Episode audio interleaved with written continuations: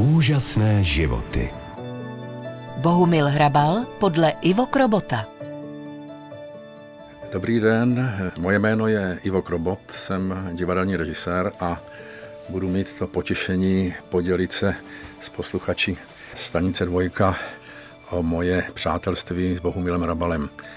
Proto s Bohumilem Hrabalem, že vlastně on do jisté míry učinil výrazný obrat v mé divadelní praxi, o čemž bude povídání dál. Vůbec mý začátky jsou spíše to obdiv k literatuře. Jako podivu na začátku byly to spíš takový obyčejný knihy z Českých mlýnů. Těch 8 dílů jsem znal z paměti, pak strýc mi dal, to už bylo trochu lepší, daroval mi François Rabel, Gargantua Pantagriel. No a protože jsem studoval práva, čili vystudoval jsem reálku a protože jsem dvakrát propadl, takže jsem měl čas na to, abych se věnoval literatuře, ale literatuře jakoby s obdivem.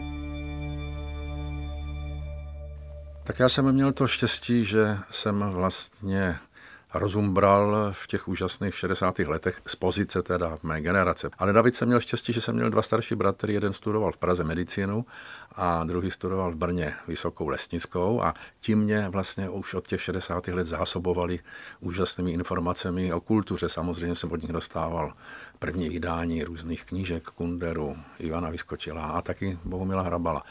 Takže první setkání bylo na střední všeobecně vzdělávací škole, tak se dřív říkalo gymnázium, v Šumperku.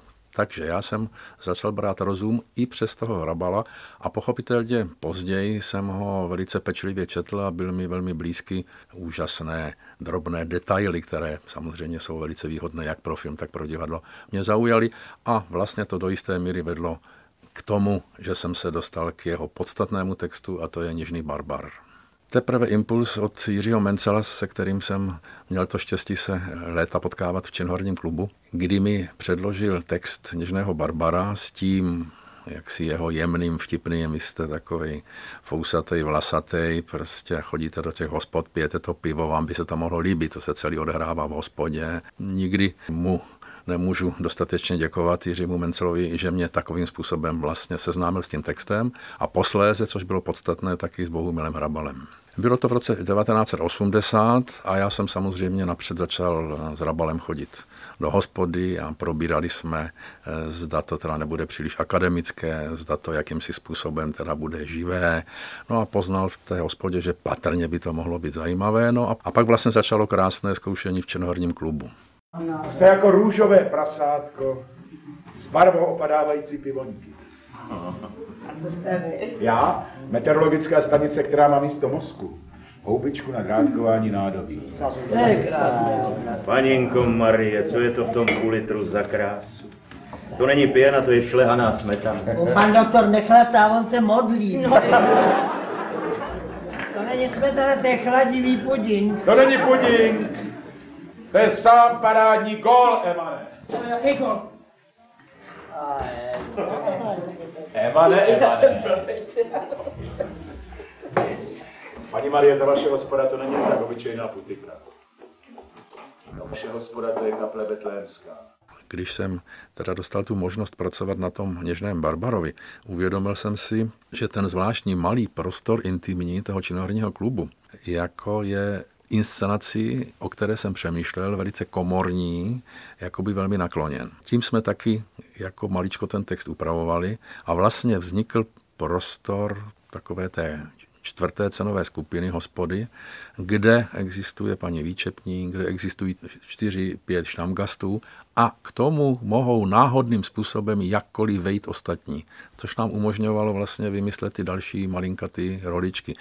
K těm hlavním třem, jako kdy byl samozřejmě si myslím geniální Petr Čepek, co by Vladimír Boudník, že jo, Jiří Cízler, který hrál vlastně roli Egona Bondyho a Jiří Zahajský, který hrál vlastně Hrabala. Úžasná byla Jiřina Třebická, která dělala tu paní výčepní, která opravdu se naučila čepovat to pivo. To pivo bylo reálné, čili ta inscenace byla takovým jako že šťastným okamžikem Mimochodem, občas to bylo trochu dramatické, protože Egon Bondy se vždycky ptal, není na zkoušce náhodou Bohumil Hrabal, není náhodou doktor na zkoušce, když byl na zkoušce, tak nešel na tu zkoušku a naopak Hrabal se ptal, jestli tam není Egon, takže se v tu dobu teda takzvaně úplně teda nebyli v přátelských stazích, takže i toto třeba bylo strašně zajímavé, protože teda se to hrálo o nich do jisté míry. Premiéra Činoherního klubu byla v roce 1981. Ta premiéra byla velká, Pepík Čečil hrál se svojí harmonikou do rána. Myslím, že Hrabal neměl moc rád, když se teda přímo známkovalo, jak si teda je to skvělé, je to míň skvělé a má to tolik a tolik bodů. Já si myslím, že byl velmi spokojen, ostatně ta inscenace se hrála 15 let a on chodil občas na ty reprízy.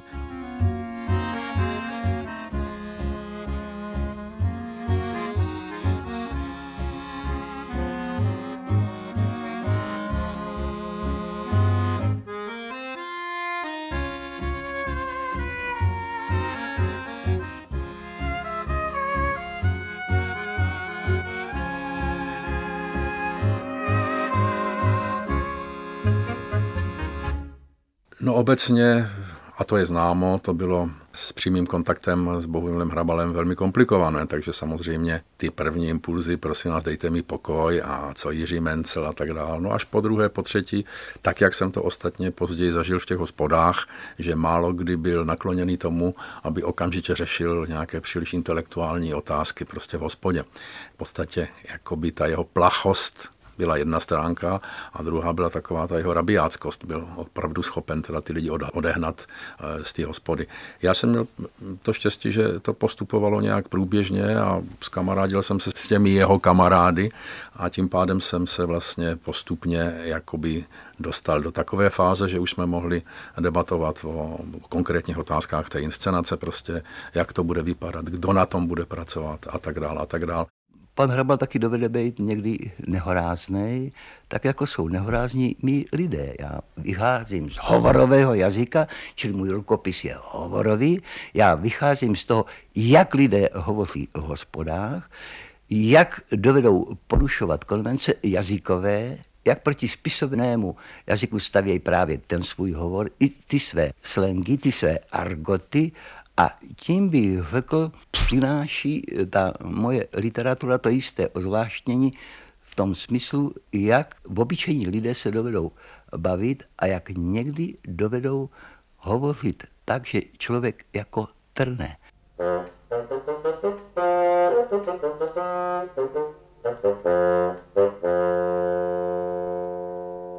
To, co mě jakoby velmi přibližovalo k Hrabalovi, byl rovněž jako jazyk. Jeho jazyk, moji rodiče přišli nahoru k tomu Šumperku z Hané a jak víme, tak Bohumil Hrabal dost často velice pečlivě zaznamenával místní hanácké, brněnské, židenické a tak dál, slangové výrazy a tak dál, a tak dál. A jeho strýc Pepin jako by vlastně byl z Kostelce na Hané. Já jsem si s ním velmi rozuměl s různými detaily, speciálně pak s brněnskými detaily, protože jsem v Brně 10 roků studoval a on vlastně dost dlouho v tom Brně žil s dědečkem a s babičkou, takže já jsem měl samozřejmě naštudovány ty žideňské výrazy, pochopitelně jsem mnohokrát byl před jeho rodným domkem v té Balbinové ulici. To bylo skvělé a navíc jakási taková rozcitlivělost, která trošku pramení z toho, že vlastně Hrabal brzy věděl, že byl nemanželské dítě. Já mám taky různé otazníky teda ve svém životě, čili taková jakási rozcitlivělost nás možná jakoby k sobě trošičku poutala a v tom jsme si možná taky rozuměli.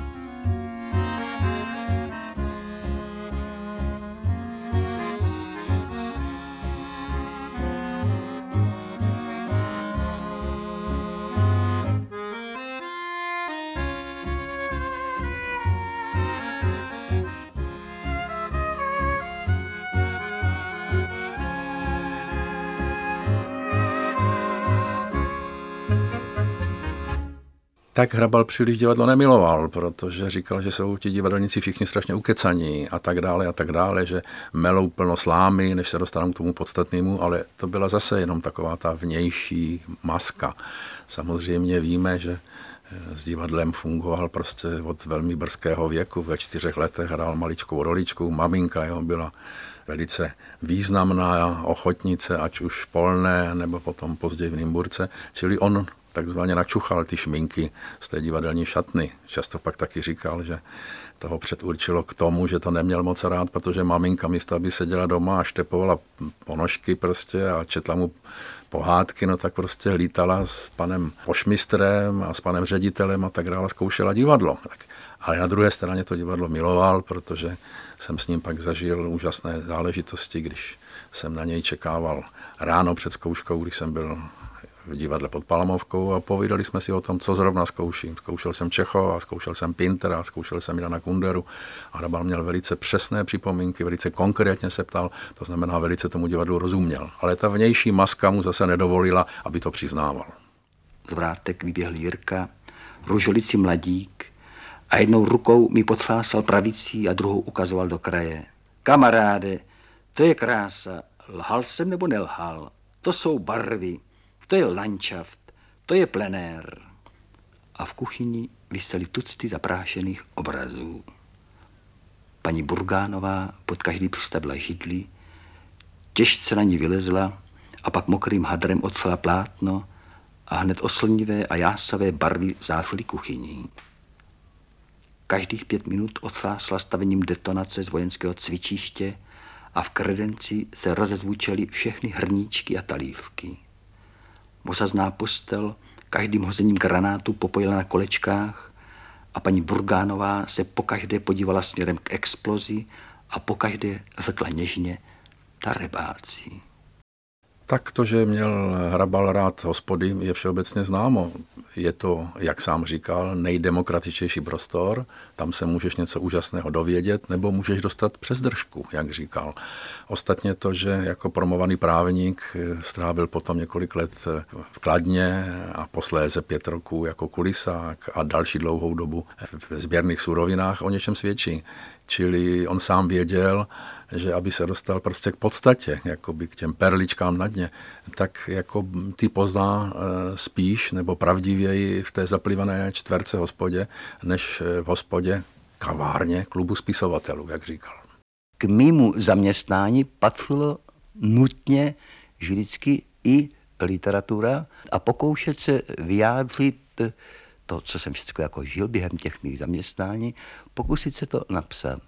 No a tak jsem vlastně napsal, dá se říct, na 10 takových knížeček, ja? Tak vždycky ten originál a kopie. Do té doby, než přišli ke mně, myslím poprvně, že vědí, že píšu, že jsem napsal nějaké i povídky, ty jsem se zase učil u Čechova, u Kadvela, u Faulknera, no a prostě u těch slavných mužů, jak ruské literatury, tak i americké, pochopitelně i francouzské. Bylo to povinností vlastně mladého muže tenkrát, který vystudoval sice práva, bylo povinností taky vědět, co se děje v literatuře, a nejen v literatuře, pač literatura vždycky, pač zvuky, barvy i tóny si odpovídají, mě učil Charles Baudelaire. Tak víme o Hrabalovi, že byl mnohokrát nešťastně zamilovaný. Jisté problémy se s ním táhly, v tomto duchu tedy, i do dospělého věku. Ostatně víme, že se teda ženil až ve velmi pozdním věku. Měl takový zvláštní jakoby ostych, vůbec i třeba před ženskou společností, který často přetrumfovával takovým tím rabiáctvím a takovou tou jako zdánlivou hrubostí, protože nebyl nikdy asi takovým tím poetickým jemným chlapcem. Víme o jeho prvních neúspěšných básních ještě v Nymburce, co by gymnazistovi.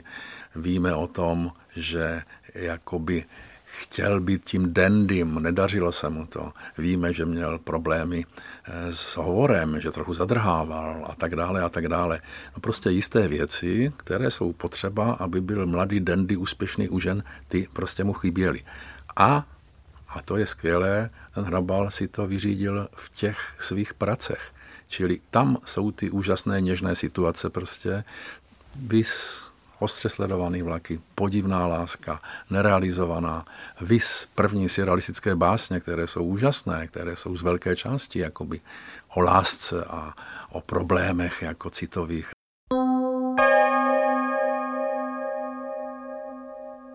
Já jsem se snažil tam v tom našem Nymburce, dokonce už byl kartáčový odtisk, jmenovalo se to Ztracená ulička a mám dojem, že to byl rok 49. To jsou ty mý první básně, jak jsem říkal, že jsem je psal pod dojmem teda ty první knihy, to je Giuseppe Ungarettiho a hlavně teda malířů, Moneta a tak dále.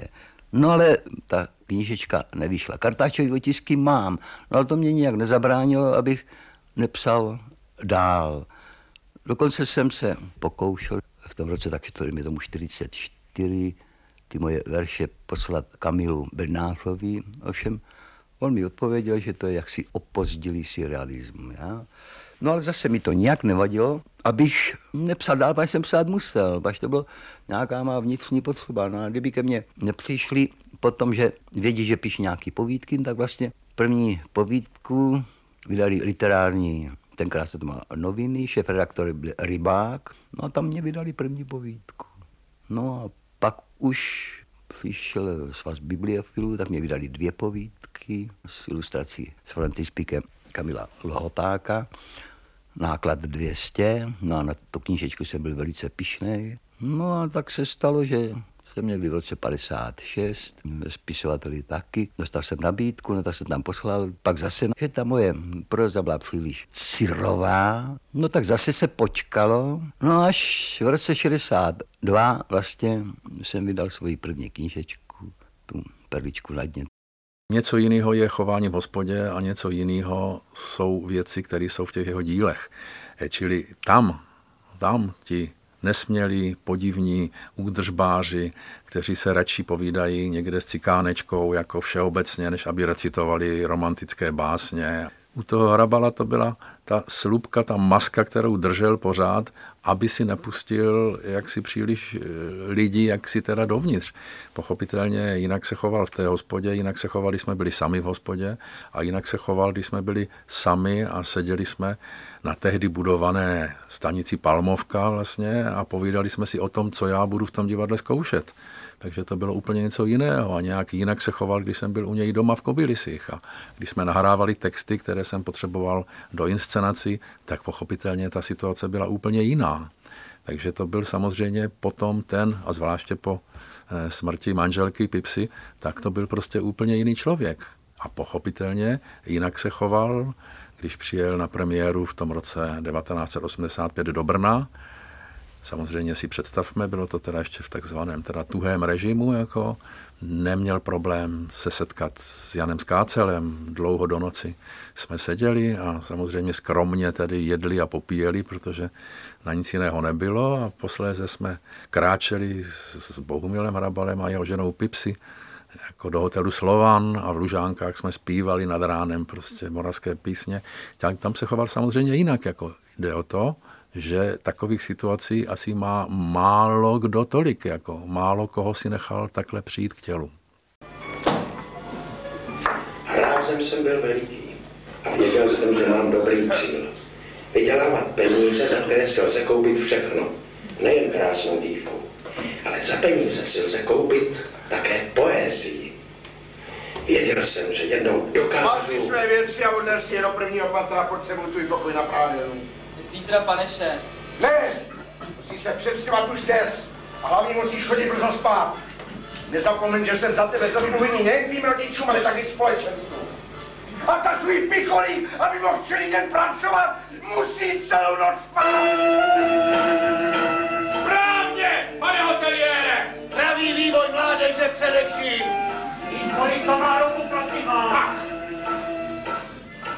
Tak mě překvapoval vlastně vždycky. Jako jo, ta jeho nálada byla vždycky trošku jiná. Vždycky se muselo velice pečlivě jako začínat ten rozhovor. Nejlépe tím, že se dlouho mlčelo i v té hospodě, protože nikdo nikdy přesně nevěděl, co si zrovna počal v těch bezesných nocích, které měl a tak dál, jak zrovna přijel od těch svých kočiček neboli kočenek, jak jim říkal teda moravsky.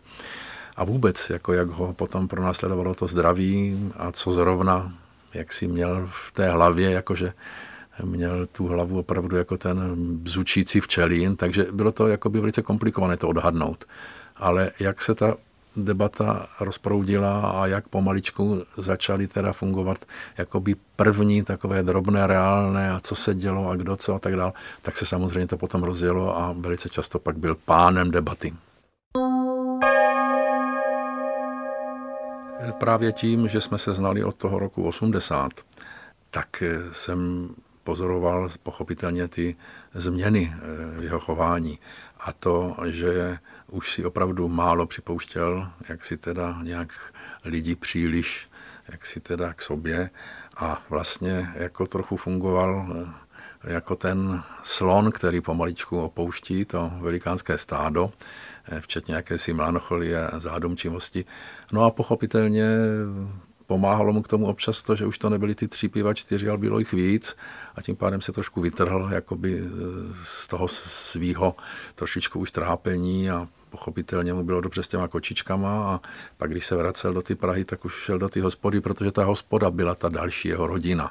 A v tom jsme si taky docela rozuměli, že vlastně jako je úžasný mít jakoby ty 3-4 místa, kam můžu přijít a cítím se tam jako doma. Ale musím to jako jenom říct, že vlastně jsem teda nežil nadarmo a s tím nadšením mým, jo, k těm marginálním poznámkám, k mému životu, jo, a k tomu umět se začíst do světové čerby tak, že člověk ji chce napodobit nikoli ve způsobu, nýbrž i v těch obsazích, protože dá se říct, v té Evropě žijeme nějak jako tak trošičku stejně. Pochopitelně má to úchylky, ale mám takový dojem, že proto si rozumíme s Robertem Musilem, rozumíme si s Kafkou, rozumíme si s Haškem a rozumíme si ku podivu i se Zolou. Takže vlastně ta propojenost, jo, Workény, jo, prostě s maďarskou literaturou. Čili dá se říct, že nějak existuje něco, co je typické pro nejen střední Evropu, ale i pro Evropu vůbec.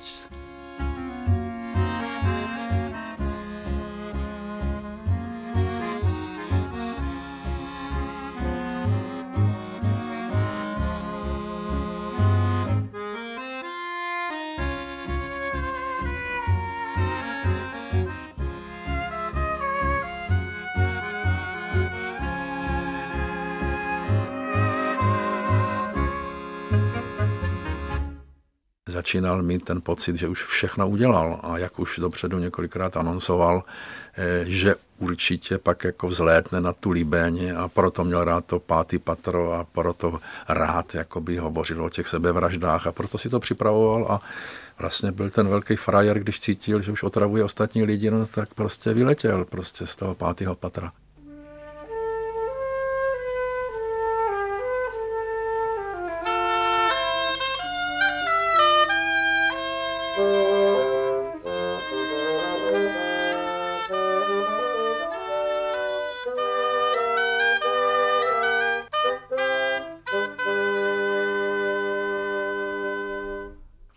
Takže já si myslím, že i to, že se nás pak jako našlo několik a dodnes máme takový pocit, že tomu Bohumilu Hrabalovi máme co vracet a do jisté míry každý po svém. Já teda divadelně, Tomáš Mazal jako největší znalec jaksi hrabalovských věcí, tak tím, že neustále bádá, vydává další a další svědectví.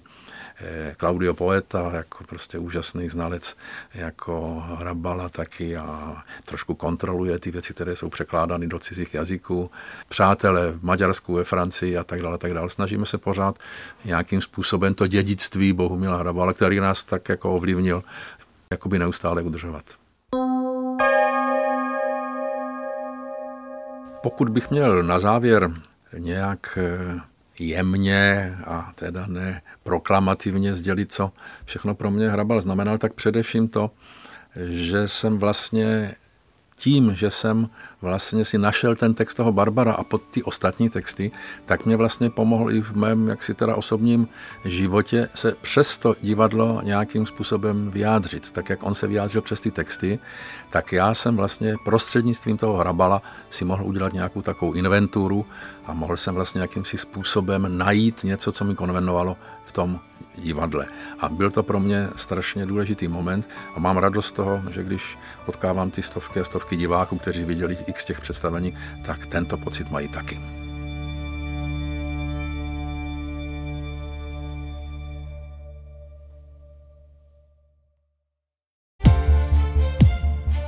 Partnerem tohoto pořadu jste vy, posluchači Českého rozhlasu. Už 100 let vysíláme díky vám. Děkujeme.